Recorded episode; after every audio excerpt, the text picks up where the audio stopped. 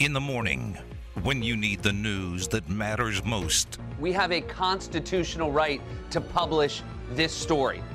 We are the fourth estate, and we will hold the powerful accountable. You need the front page. Wait, what's the fourth estate? Us, the press. And everyone knows that? On the press box. Because I feel like people always say the fourth estate, but they don't actually know what it means. I think everybody knows what it means. I thought the fourth estate was time. That's the fourth dimension. I thought the fourth estate was Georgia. With Graney and Bischoff. No, not state, a state. You thought I was saying we're the state of Georgia? So what's going to be fun is when the NBA upstages Major League Baseball's trade deadline, and there are bigger trades in the NBA this week than Major League Baseball. But we got one yesterday. The Grizzlies sent Jonas Valanciunas and two picks to New Orleans. They got Steven Adams, Eric Bledsoe, and three picks in return. But the interesting part of this is Mark Stein reported uh, that the Pelicans now have the cap space to sign Kyle Lowry. Uh, do you think Kyle Lowry and Zion Williamson would be a playoff team in the West? The Pelicans are gliding towards such a beautiful disaster that I'm loving every single minute of it. And mind you, this is all my delusion that Zion's going to end up in New York. Um, oh boy! But oh boy! But the thing is, go ahead, sign Kyle Lowry. You're not necessarily a playoff team in the West with Kyle Lowry and Zion Williamson, Brandon Ingram. Like that's not happening. And we've heard the rumblings all off season that not just Zion, but Zion's family, and watch out for Zion's family. They're not happy. They're not happy with the direction of what's going on with the Pelicans. That's why Stan Van Gundy is gone. Uh, they're going to try to do everything they can to make Zion happy and sign him to that huge extension that I can't believe we're already talking about. Uh, but he's already been in the league for two years. So go ahead, sign Kyle Lowry, tie up that cap a little bit more. Sign Zion's ticket to New York. Do it. I am okay. So here's going to be the fascinating part about the Pelicans. It's possible that they will have drafted Anthony Davis and then Zion Williamson and get what one playoff series win out of this. Like they could have drafted two unbelievable talents and done absolutely nothing with it. And they also had Chris Paul. Oh yes, oh well, yeah, like like that. So okay, if you are in the NBA right now, if you are New Orleans or any of these teams that are sort of the middle to bottom in terms of free agents attractiveness, right? The way you win is you need to a build a good team, but then like Toronto did, you land, you know, the Kawhi Leonard, or you draft a guy that's really good. And they've gotten that really good draft pick twice now.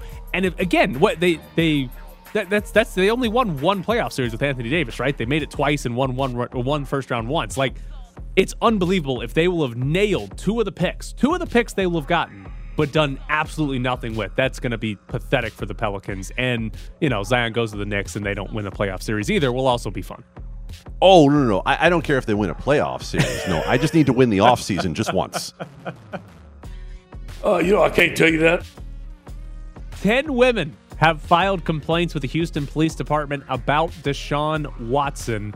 That includes two new women that were not among the 22 that filed civil lawsuits. So now this is also going to be criminal, and now we're up to a number of 24. How is he not on the commissioner's list in the NFL? Because we still don't know anything about anything when it comes to this case. If the goal of the lawyers in this case has been to confuse everyone on both sides, we're there.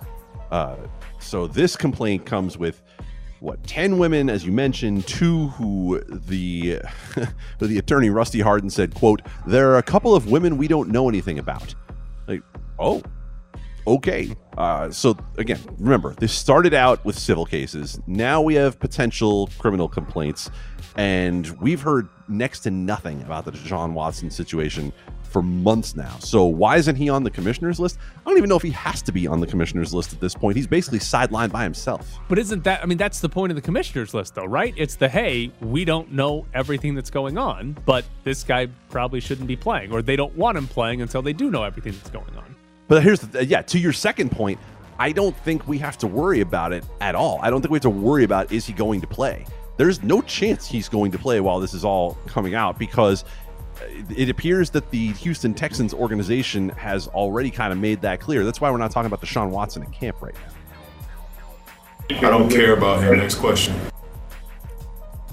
From a story in the LA Times, the majority of Trevor Bauer's teammates do not want him back on the Dodgers. He is still on administrative leave from Major League Baseball. So even if the hypothetical scenario where Trevor Bauer is completely cleared and he did nothing wrong, the, can, can the Dodgers bring him back, or are we at a point where the Dodgers just have to move on from this guy no matter what? I love it.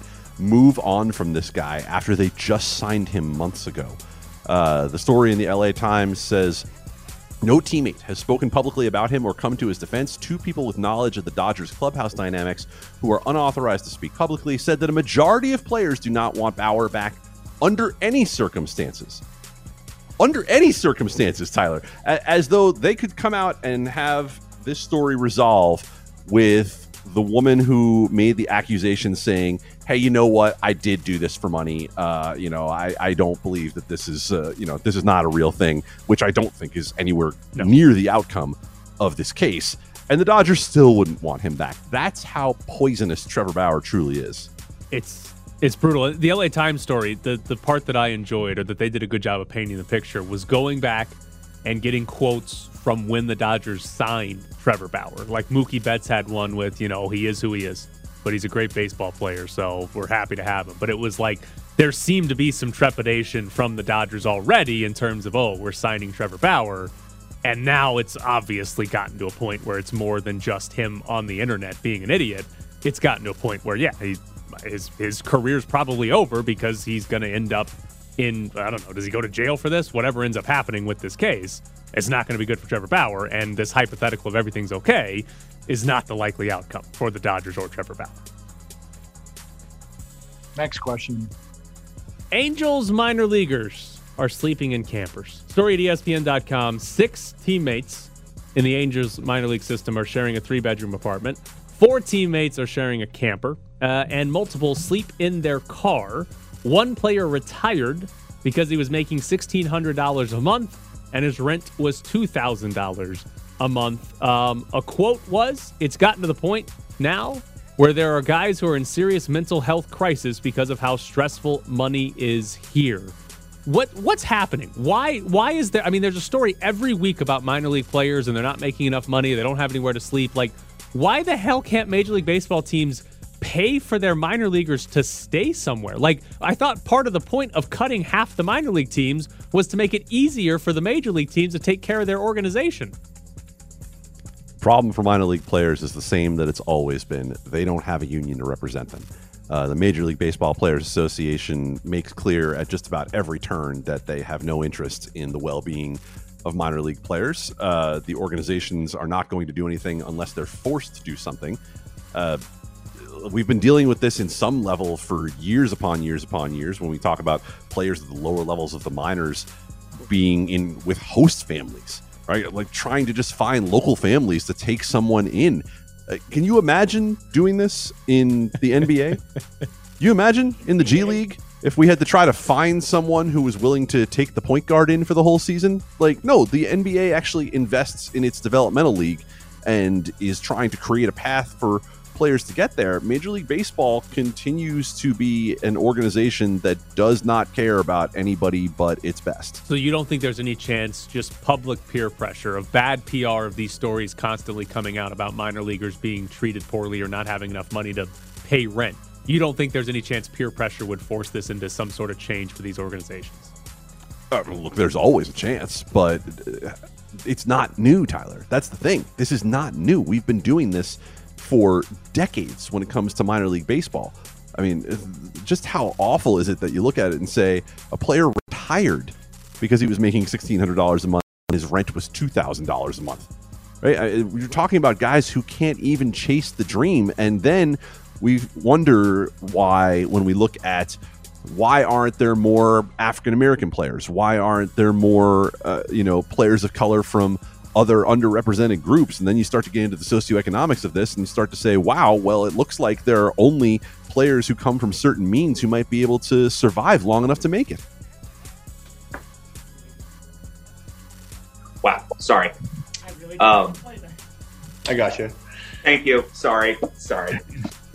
For those of you that couldn't hear, Jared, instead of pressing the button to go to the next topic, was clapping to applaud Adam and his take.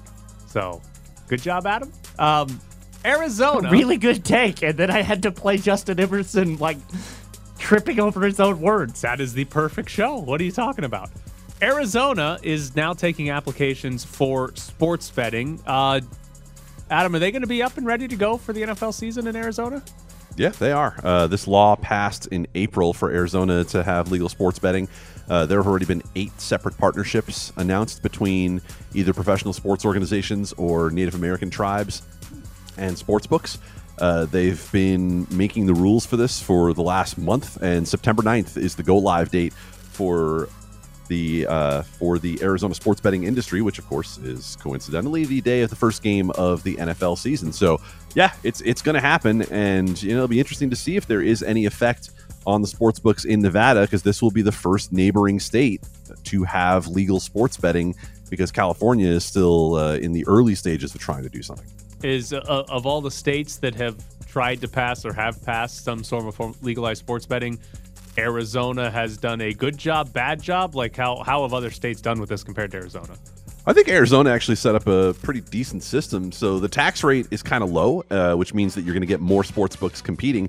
I mean, the exact same day that the law passed, we had a deal announced between FanDuel and the Phoenix Suns, where FanDuel is going to build a sports book inside the Phoenix Suns arena. And then a week later, we had a deal announced between Caesars and the Arizona Diamondbacks. So you're going to have multiple sports books in downtown. Then you also have the Phoenix Mercury, who have a deal. Um, Arizona is going to have a, a thriving industry where you can bet on your phone from anywhere within the state. And I think what's going to be interesting is that if you're someone in Nevada who is not happy with the quality of sports betting apps that are offered and the number of markets that are offered by the sportsbook, and you can't see me, but I'm raising my hand as one of them, uh, then how far do you have to drive in order to play in Arizona? Well, you basically just have to get over Hoover Dam. Uh, so if you're willing to drive, you know, from where I live, a half hour ish to get into Arizona, and you want to be able to place bets that are on wider markets uh, with more sports books, then you're going to be able to do that. Hold on, though. You also have to go through those stupid roundabouts that they put on the highway. So, you know, there's a level of danger here.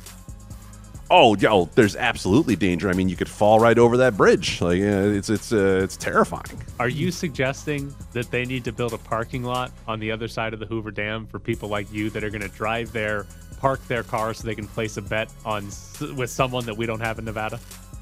Do you think that's any different than the folks who drive to the gas station in Primm to go play Powerball and line up for hours? Well, there's no, no reason to bring my mom into this. Has she won, Jared? Happy to move on to the to the next question here, Aaron. All right, we're gonna go to college football. Coming up next, what? the Oklahoma and Texas have officially applied for SEC membership. I think uh, 12 teams is a huge step in the right direction. Uh, I personally would like to see 64, and you can format it out uh, pretty easily, you know. But I think it's a huge step the right direction, and I look forward to it. So SEC is has taken the application from Oklahoma and Texas, which they will surely approve. Although it'd be funny at this point if they didn't for some reason. Um, but Adam, before we get into the potential ripple effect through college football, do you actually think Oklahoma and Texas are about to play four more seasons in the Big Twelve? No, but I also think that the court battle over this could be protracted over the money involved. So uh, I don't think we're anywhere close to having four years of a lame duck league, but at the same time, I think that we have not seen even the first or second salvos fired in this thing. It would be kind of incredible if they did, though. If they did play four years in the Big 12 before joining the SEC. Oh, sure, it would be fantastic, but you know, I mean, basically, just be getting side eye from eight other schools for four years. They're going to get it this year, but yeah, I I assume they'll be in the SEC for 2022, but uh, yeah, it's tech. All of it technically right now is leaving the Big 12 after 2025 and joining the SEC in the summer of 2025. But yeah, it would be pretty insane if that happened. Now, the ripple effect that this is going to cause is basically what happens in the Big 12 from here and how far down does this go? Because if you're the ACC, if you're the Big 12, if you're the Pac 12, you're basically looking at this. Do they think they need to expand to basically keep up with the SEC? And what do these other Big 12 schools do? Because conceivably, they'd rather be in the Pac 12 or the Big 10 instead of what's left of the Big 12. There was a story in The Athletic, though, about the American and how the American Athletic Conference uh, they would like to be aggressive. The AAC plans to act as an aggressor. Multiple high-ranking sources within the conference tell the Athletic it will try to poach the Big 12's leftovers, perhaps as a group. Uh, so, if you're one of the leftovers in the Big 12, are you interested in the AAC? Like, is that a conference you would want? Would you want to join that conference? No. Why? Uh, I mean, in the Nicole Auerbach article, she actually makes the case for it. And I think as she does it, she makes the case against it. she says, imagine a Western division that includes Baylor, Oklahoma State, TCU, and or Iowa State. Toss those teams in with Cincinnati, UCF, and SMU, and you'd have some really, really good football. I don't disagree. The problem is you wouldn't be any closer to a playoff berth than you were as you are right now because which of those teams is a team that's going to get serious playoff consideration and beating which of those teams is going to make you look any better that's no better than the big 12 and in order to go anywhere in the big 12 what did you have to do you had to beat oklahoma so I don't see where that makes the AAC any more likely to be considered uh, as Aresco, the uh, the commissioner of the conference, wants to be a Power Six. I think if you're the AAC, well, obviously they're looking at it as, hey, we're we're going to be a power conference because they've been trying to be that for like five years now. But I think realistically, if you're the AAC, like you do want to add a Big 12 school, like or or two or four of them or something, because they can solidify themselves as the fifth best conference. Like if the Big 12 breaks up officially and like let's say some go to the Pac 12 or the Big 10 and the AAC grabs what's left, there it's not a Power 5, right? There's there's the SEC and then three more conferences and then the AAC but there clearly would be the fifth best conference. They'd clearly be ahead of the Mountain West if they were able to scoop up, you know, Baylor, Oklahoma State, or whatever combination of those schools it would be. And so, in that realm, again, you're not a power conference. You're not going to be viewed the same as the SEC or the ACC or the Big Ten or the Pac 12 but you're still number five. And you're pretty much solidifying that you're going to be number five for a long time because in that scenario, the Mountain West isn't catching you, and neither is the the MAC or Conference USA or anything like that. So in that realm, while it's not really their real goal of being a power conference, it still sets them up better than pretty much every other conference that isn't one of the power conferences already. If it were written in scripture that five conferences was what the, the power. powers that be believe is necessary in order to have a functioning football system, yeah, sure. But what's to say that the leftovers from the Big 12 don't end up in the Big 10, that they don't end up in the, you know, in another conference that would somehow be better positioned to soak them in. I mean, I, there's going to be competition for Baylor, right? Baylor might be the best uh, school that's available here, if a school that's coming off a national championship in basketball that is a reasonably competitive football team year in and year out. Uh, Oklahoma State obviously has plenty of money behind it. So there are schools that I think, frankly, they are the ones who should be looking at the AAC and going, mm, I'm not so sure. If you're the Mountain West right now, and they put out a statement yesterday that basically said nothing, it just said, hey, we're paying attention. But if you're the Mountain West right now, like, what are you doing? Like, what should the Mountain West be trying to do at this moment? Uh, you're sending that 3 a.m. you up text to TCU and being like, hey, uh, we used to be good, remember? Uh, we, we used to work really well together. Because honestly, there aren't many schools, I think, in, in what's going to be left of the Big 12 that make a lot of sense uh, for the Mountain West. Uh, you could point to Kansas if you want to continue to be the same conference that you've been, which is a conference with two good football teams and a lot of good basketball. Uh, but really, beyond that, uh, I, I don't see what makes sense for them out of the Big 12. And again, if you're Kansas and you have that basketball program, you could do a hell of a lot better than the Mountain West. Yeah, and the problem for the Mountain West is they just signed their new TV deal. And like the idea of adding new schools, adding new television markets is to help your, you know, media rights deal so you get more money for all your schools. That's kind of off the table for quite a while because of their new deal. So adding you, you would be adding schools simply on the basis of this makes the conference stronger, which I, I think is you know it's fine to do that, but most of this conference realignment is driven by television money. I think the probably the more important part here is the Mountain West calling its current members to make sure they're not leaving. Not that they would really be able to stop them, but I think if you're the Mountain West, you're maybe a little bit more afraid that if the Pac 12 decides, hey, we need to add some teams, or if the Big 12 is able to stay alive and say they go try to add some of the best G5 schools that are around, that's where the Mountain West could be in a lot of trouble. You're going to have to look and see what happens with the other three big conferences, right? I think that's that's kind of what I was getting at with the idea of where do Baylor Yeah. and Oklahoma State go because if you see the Big 10 go and add two of those schools and then we see these, you know, these conferences that, you know, you can call it the Big 10 but it has 16 teams. Um, you know, the Pac-12 could easily be the Pac-14 and if you're the Pac I mean, why would you look any farther than Boise State? I mean, it's the first school that you're gonna you're gonna look at, and San Diego State's not to be far behind.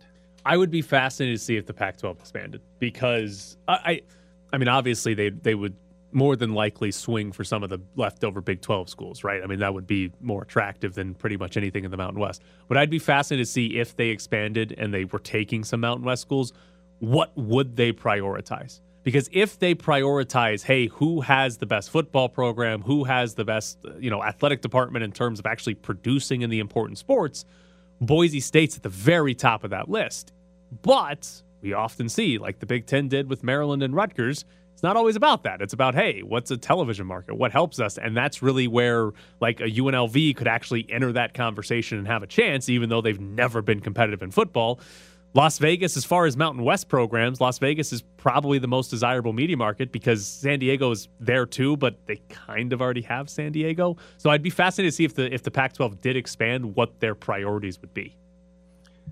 Yeah, I, I see where you're going with that. It makes a lot of sense that uh, as the Las Vegas market continues to grow, it's a top 40 TV market. But and look, this is not going to be our usual swing at UNLV, but I mean, you're talking about taking a football program where it, it's lower than Kansas, Yeah. right? Like, like you know that that doesn't do anything to to help the conference. And it- frankly, even if you look at a Kansas, at least you're getting the Jayhawk basketball program as opposed to whatever is left here at UNLV. So, eh, you know, I, I think it starts with Boise because I think you can make some uh, you can make some headway there, and you can create some natural travel pairs if you get Boise and San Diego State. And Boise and San Diego State have been the two schools that have talked about leaving the conference before. That they're- actually did leave Yes. the conference. Yeah, well, yes, they did. Yeah. They, they they are the ones that have actually done that, had those conversations. Whereas, ha- have we had a UNLV legitimately considering leaving the conference or having an offer? Like, I don't think that's happened. So,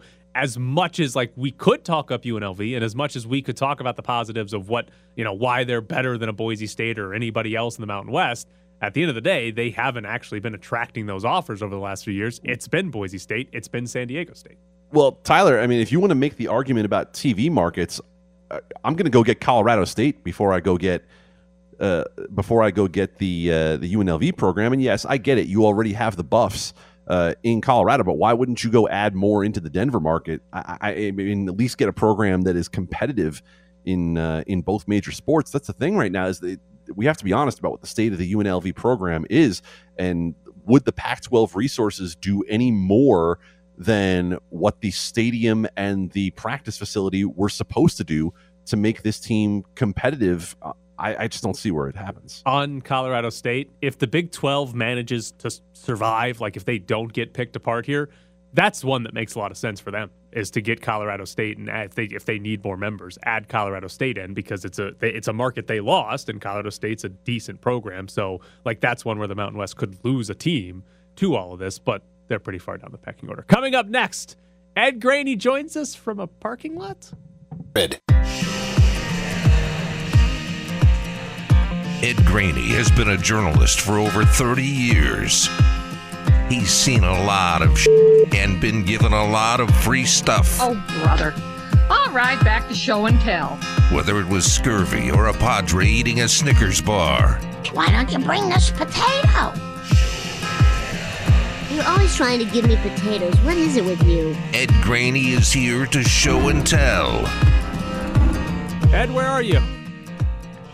Well, I'm not in Chicago, but someone else might be real soon. Yeah, so here we go. Emily Kaplan tweeting that the Chicago Blackhawks are in the late stages of trade talks to acquire Marc Andre Fleury. Oh, here is Darren Dreger.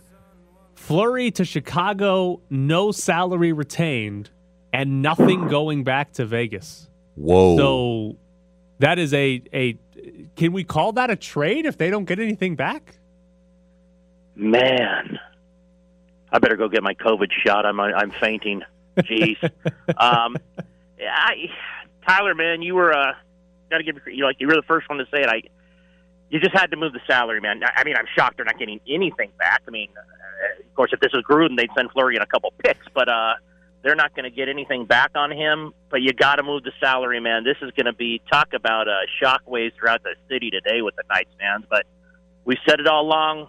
You need centers, you need depth, you need better players to win it all, and you had to move one of them. And I, I think we all agree, just reading between the lines, if Pete DeBoer had a choice, this is the way they would go. I think Lehner's his guy. And I, I'm not, I, yeah, I, I'm with you on that, Kyle. I'm surprised they didn't get anything back, but I don't think either of us or Adam as well are surprised that this is the guy they've moved. I'm still sitting here, kind of jaw on the floor at getting nothing back at all. Yeah. well, it's not a trade. I, I'm not gonna. I'm not gonna go out on a. Yeah, I'll go on a short limb here and suggest if the Vezina winner was traded after winning the Vezina, someone gets something back on. it. Okay, hold on. What is the Golden Knights press release going to say today? Because normally it'll be even even when they traded like Nate Schmidt for like a mid round pick, it was the Golden Knights have acquired a fourth round pick in Well, exchange for Nate. What are they going to say? What's the press release going to say? Let me ask both. Let me ask both you guys because I'm interested. Um, is it the Blackhawks saying we're not giving you everything back? We'll take on all seven million because remember last off season it was I'm not. We're not taking any salary. You're gonna have to. We're gonna. You know, or we we have to. You have to retain some salary. You have to retain. Are the Blackhawks saying we'll take them? But we're going to take all seven million, but you're not getting anything back, and then that's the best offer they got for him. I, I don't know. I'm throwing stuff out there because I'm shocked they don't get anything back. I mean, yeah, I mean that that, that has to be what it is. I'm just I'm just stunned that there's there's literally nothing coming back. Like he just won the Vezina. He ju- he was just the best goalie in the league for the regular season, and they got nothing. That's incredible. I mean, that's, that's incredible. Well, let me let me ask you though, if if, if it's that or you keep both, which you choosing? Because I'm choosing this one. Yeah, I, I guess I am too. Hold on, hold on. Emily Kaplan just sweet, uh, just tweeted minor leaguer Mikhail. I don't know how to say his last name. There's a there's an AHL player going to the Golden Knights here. So there there is a player coming back, but it's somebody Okay. that I don't know that anybody's ever heard of. Look, I think it's the seven million. I don't think it's Henderson wanting another player out there with all that land. I mean, I, I think it's. Uh, I, I mean, I think it's the money. I, I think that you know he's he's 37, 38, and I know he won the Vezina. We all know that, but we I think we all agree he was not going to be that good again, and they will probably put him on the market. And I'm sure a lot of people said, well, like Tyler, you said yesterday, would you pay the four of the seven? Would you pay the five of the seven? You're going to keep two, and if you're the Golden Knights trying to trying to move cap here and get as much cap as you can for other things you want to do, and someone's willing to pay the seven, I move them. I mean, I, I maybe you want some more back, but if they're going to take on all seven, and you know you have to get rid of one of them, I can't take many shots at them. I mean, they, they just cleared seven million off the cap. Now it'll be interesting to see what they do next, right? Like, what do they do with the money they just have? guys uh, the, the, the craziest part about this to me is that when you come down to it the golden knights are basically going to be saying we've acquired alec martinez or reacquired alec martinez for marc andre fleury like this franchise that built everything around marc andre fleury for four years just chose alec martinez uh, that's really what the fans are going to look at and have this come down to i'm just i'm stunned by Oh. this being the way it happened I mean, I'll tell you what. I'm glad I'm almost to the Raiders facility to get tested because the uh, traffic jams that could happen off this news, this weird town. Oh, when people hear they no, well, not only that he was moved, but that they got uh, whoever you just said back. Uh, I can only imagine the response. I, I might be off base. You guys can tell me what you think. I might be off base. I just think that they just said we'll take his money and you you can have uh, we'll take him and you don't have to retain any of it. Do there's no other there's no other explanation that you only get a minor league back uh, for the Vezina winner who's the face of your franchise who as Tyler said yesterday he will have a he'll have a statue in front of that arena he what he meant to that franchise just off the ice and what he meant when they got him they just gave him you know they they traded him and got really nothing back that that's astonishing and yet I think we all think about it and like take a breath and think about the money, I am I is it weird that I'm not that surprised? Do we think that Malcolm Subban spent the last year just being like, you know who's really good? Marc Andre Fleury. You guys should really look in to see if he's available. Well, Malcolm's excited because he's going to play in shootouts now. So he's, you know, he, I mean, Malcolm Malcolm is guaranteed now to play a little if they're if they if they have close games.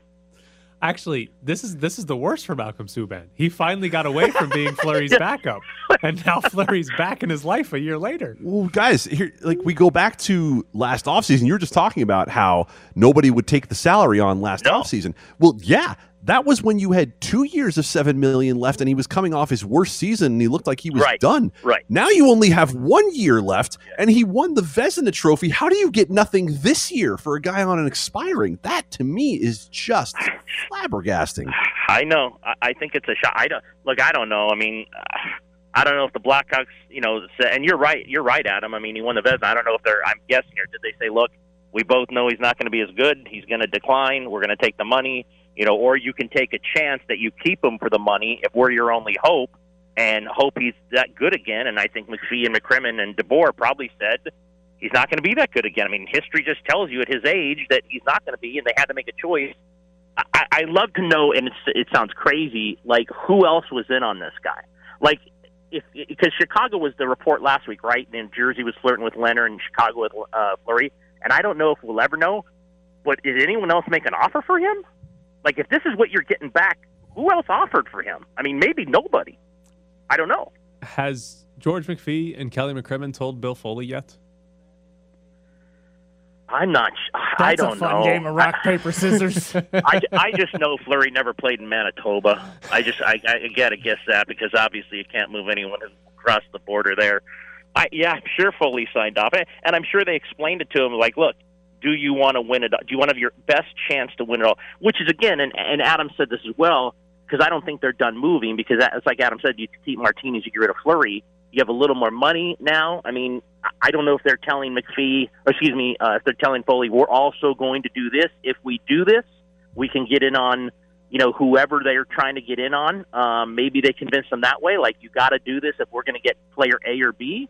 I don't know what they said to him, um, but I, I and I also think after last year, he probably came to the conclusion as they talked to him more and more that you know you got to let us make this decision. And like I'm all for that, and Tyler knows it's like if you hire a guy to make decisions, you let him make the decisions, and if it doesn't work out, you fire him eventually. I mean that you know you can't. I think Foley's been kind of, shall I say, over aggressive in this whole Fleury thing, and you have to let your hockey people make these decisions. Like I'm always for that. So, I mean, George McPhee's on the hook now. He just traded away the most popular player in the history of the organization, although it's a short organiza- history, and he didn't get anything back. So, if they go win the cup next year, nobody cares. They, if they win the cup, they get knocked out in the first round, and Lehner's not uh, Lehner's really bad. They'll never hear the end of it. Uh, Ed Graney's with us as Marc Andre Fleury has been traded to the Chicago Blackhawks. The Golden Knights are getting back a minor league player, Mikael Hakkarainen, maybe is how you pronounce that. He has played over the last two years a total of 14 games in the AHL and has Did, not. did, did they get him off the street like Mayock got that that yes, lineman? Jaryd Jones-Smith. Yes, they got him off the street. Um, okay, like okay, you're so you're gonna be at Raiders training camp. Today is the first day. Talk about overshadowing I was, the go- opening I of was gonna say like it's the NFL, but this is one of the few things that could actually make nobody care about the NFL. I mean, I haven't called the paper yet, but I'm pretty sure the Raiders are going to be on D8. Fleury's going to be a special section tomorrow. They're probably already selling ads where they write a special section. This is enormous, enormous news. So Johnny Gruden at 12:45. Uh, I mean, he'll be asked questions, but I think most of the media in this town is going to be focused on one thing today. Yeah, I mean, don't shouldn't you be leaving training camp now Well- and going somewhere else? He's getting a free COVID test. I'm close, Jared. You're right. I'm close enough to where I don't want to drive all the way out there and not take advantage of the free COVID test. But if you're telling me I'll also run to the car and do a U-turn and come back to Summerlin at that point, you're probably correct. Oh man! All right, Oh. well, this is uh, yeah, this has been an interesting morning. You know- I was you, you know what the funny thing is? Because Tyler, I saw the Slack in terms of what your opening line was before. I mean, I literally, like you guys, learned about this just driving in. I literally was going to ask you, like, right when we started, hey, did anyone get traded? No. I guess I don't have to ask that now. Uh, here's a fun tweet from Elliot Friedman. One thing to watch here there were rumblings Marc Andre Fleury might choose to retire if traded from Vegas for family reasons. Not certain how it will all play out. Is there a chance they traded this guy for nothing, but he retires on the Blackhawks and both teams get nothing? That I guess that could happen. 36 37, made a ton of money, has three small children, and yeah, I mean, I, you know, he'll he'll always have jobs in hockey. I mean, I, I he'd always get jobs in hockey, and I don't know whether it's you know broadcast. I don't know what he would do, but he's not. No one's ever going to turn him away. So I didn't think of that, but now that you said that, does he want to move a wife and three small children to Chicago for one year? I, I don't know. I don't know him personally. I'm just saying, you know, kind of being in the family mode of that, you kind of do wonder, like, is he going to say, look, we've made a lot of money, and we. I mean, I'll tell you this: I'm not going to be shocked. I I might be wrong on this because he might go home to Canada, but I he might even stay here. I mean, he's he, every time you've ever talked to him, his family loves it. He loves it. That could happen. I mean, he might just retire uh, instead of go to Chicago. I don't think he'd pack his family up and go to Chicago for a year. I, I don't think he would do that. I mean, he might leave them here and then go and play, but I, that's a really interesting point that Elliot that, that he just tweeted. I didn't think about that, but now that you think about it, it's not like crazy to say he would do that. Guys, it gets better slash worse. Uh, Jesse Granger reports a source close to Marc Andre Fleury, and I'm adding this part in, who damn well has to be Alan Walsh, uh, says that the trade is done and that the Vezina winner found out about the trade through Twitter. Well, I mean, listen, the- listen. If we're doing if we're doing power rankings of the way players sword! the way players find out about things, um, Brad Hunt found out in an elevator. Oscar Yeah. Lindberg found out from William Karlsson because Oscar Lindberg was still on the ice getting in some extra practice. I think Yeah. finding out on Twitter is actually maybe the best of those three. Well, here, here's the thing, and, and the Golden Knights will take a hard time about that, but Tyler just said it. Here's the thing. In 2021, you're not going to control the other side also. So if this was just agreed upon, let's say it was agreed upon at 5 this morning, Chicago at 4 this morning, whatever, you can't control everyone in their office to text somebody. These national writers have sources in every organization. So I won't blast them right now just because of what Alan Walsh just said, and obviously it's Alan Walsh as the source. So I'm not going to blast them because these things, you're the Golden Knights. You really can only control what you let out or what you say.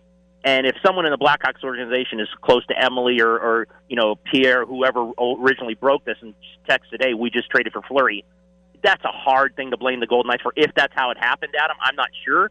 But I think sometimes organizations take a really hard hit for that, and you you, you forget that there's another side involved. And and and listen, Ed, I I 100% agree with you. We've you know we've both been beat reporters trying to cover Yeah. this stuff Yeah. before, and, and know that there are sources here and there. Yep. That being said, if there ever were a player in an organization in a city where you don't want that narrative out there, you would hope that the Golden Knights and George McPhee and Kelly McCrimmon would take pains to make sure that Marc Andre Fleury would find out from someone else. So uh, you know, uh, No, we shall see how I'm it in goes totally down. agreement with you. It's weird that I heard Fleury just called Foley to tell him, which is going to be very bizarre. I'm not sure Bill knew. So you know, I mean, Bill's probably hello.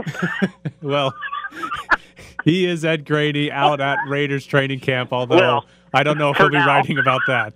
Uh, thanks, Ed. We appreciate it. All right, see you guys. Bye. All right. Uh, when we come back, we will talk to Luke Perk Dandy of PropSwap. We're checking in on the latest news from PropSwap, where smart sports bettors buy and sell sports bets. Go to PropSwap.com today and find the very best odds. Joining us now from PropSwap is Luke Perk Dandy. And Luke, I'm curious. Aaron Rodgers shows up at Lambeau Field today. What happened with Denver Bronco tickets over the last couple of months on PropSwap?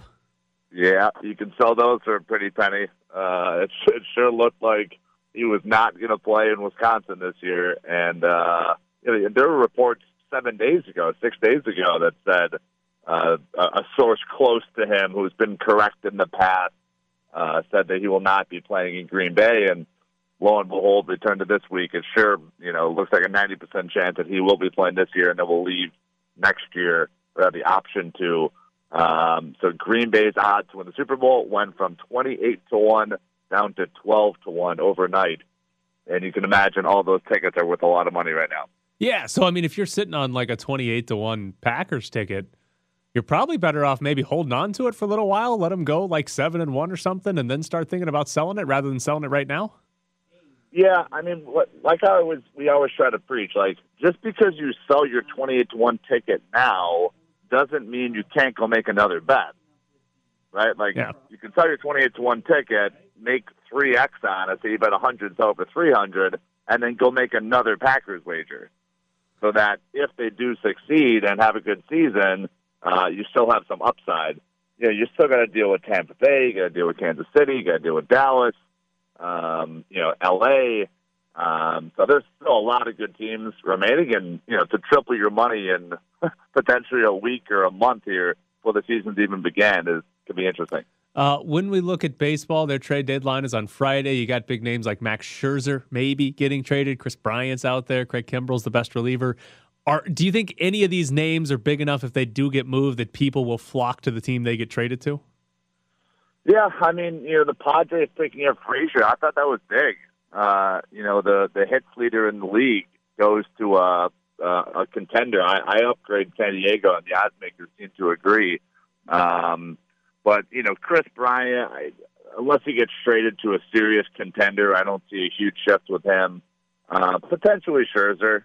You know, I think if Scherzer goes to a to a contender like a Milwaukee, uh, you know, potentially the White Sox, kind of the Red Sox teams that are kind of uh, the bats are doing well, but could use some pitching. Uh, you would definitely upgrade one of those teams. Well, he is Luke Perkdandy from PropSwap.com. Luke, as always, we appreciate it. Thanks, guys. It's time to find the sharp. Brought to you by PropSwap, where smart sports bettors buy and sell sports bets. Go to PropSwap.com today and find the very best odds. Steven got his first game correct last night with the Angels beating the Rockies. So, Steven, looking for number two on your way to an Antonio Brown jersey. Where do you want to go today? I'm going to go with a long shot in the ATP Atlanta Open. I'm going to take Brandon Nakashima. Okay, what am I having to play pay attention to today? All right. Um, what time does he play? I think it's 4:30 or 5 tonight. Okay, all right. The, line, moved a little bit. It was at minus 4,000. Now it's at minus 6,000. Okay, I like that pick very much. So we got you. Brandon Nakashima is playing. Four o'clock is when the scheduled time is for that. Okay, I will not be paying attention to the Atlanta Open except to check that in the morning. Uh, Yeah, good luck, too. Steven. Thank you. Have a good day. That's what this is about. Go find the minus 6,000 guy playing a tennis tournament while the Olympics are going on. That's what you got to do to win Find the Sharp. We've been trying to give away this damn jersey for a long time now, and this might be the guy that does it. The one that goes and finds Brandon Nakashimi in the Atlanta Open on a Tuesday. This but- is this is great. The best part about trying to give away an Antonio Brown jersey would be that if the minus 6,000 favorite lost, it would be like, nope, nope, no one is intended to own this jersey. Listen, it has happened a couple of times now. Like not minus six thousand, but like the Pirates beating the Giants ended one guy's streak. I the Dodgers lost to somebody bad. The Tigers beating the Astros ended one guy's streak. Like we have people that come on here and just try to pick the favorites and lose. Somebody, oh, somebody picked the Seattle Storm when they were minus eighteen. They didn't pick. They just picked the Se- Seattle Storm to win. The Storm lost as eighteen point favorites. It's an unbelievable contest that we cannot have anybody win at. It's great. It's the greatest thing we've ever done. So Brandon Nakashimi, he's probably going to get upset because that's what normally happens here because nobody can win the Antonio Brown jersey.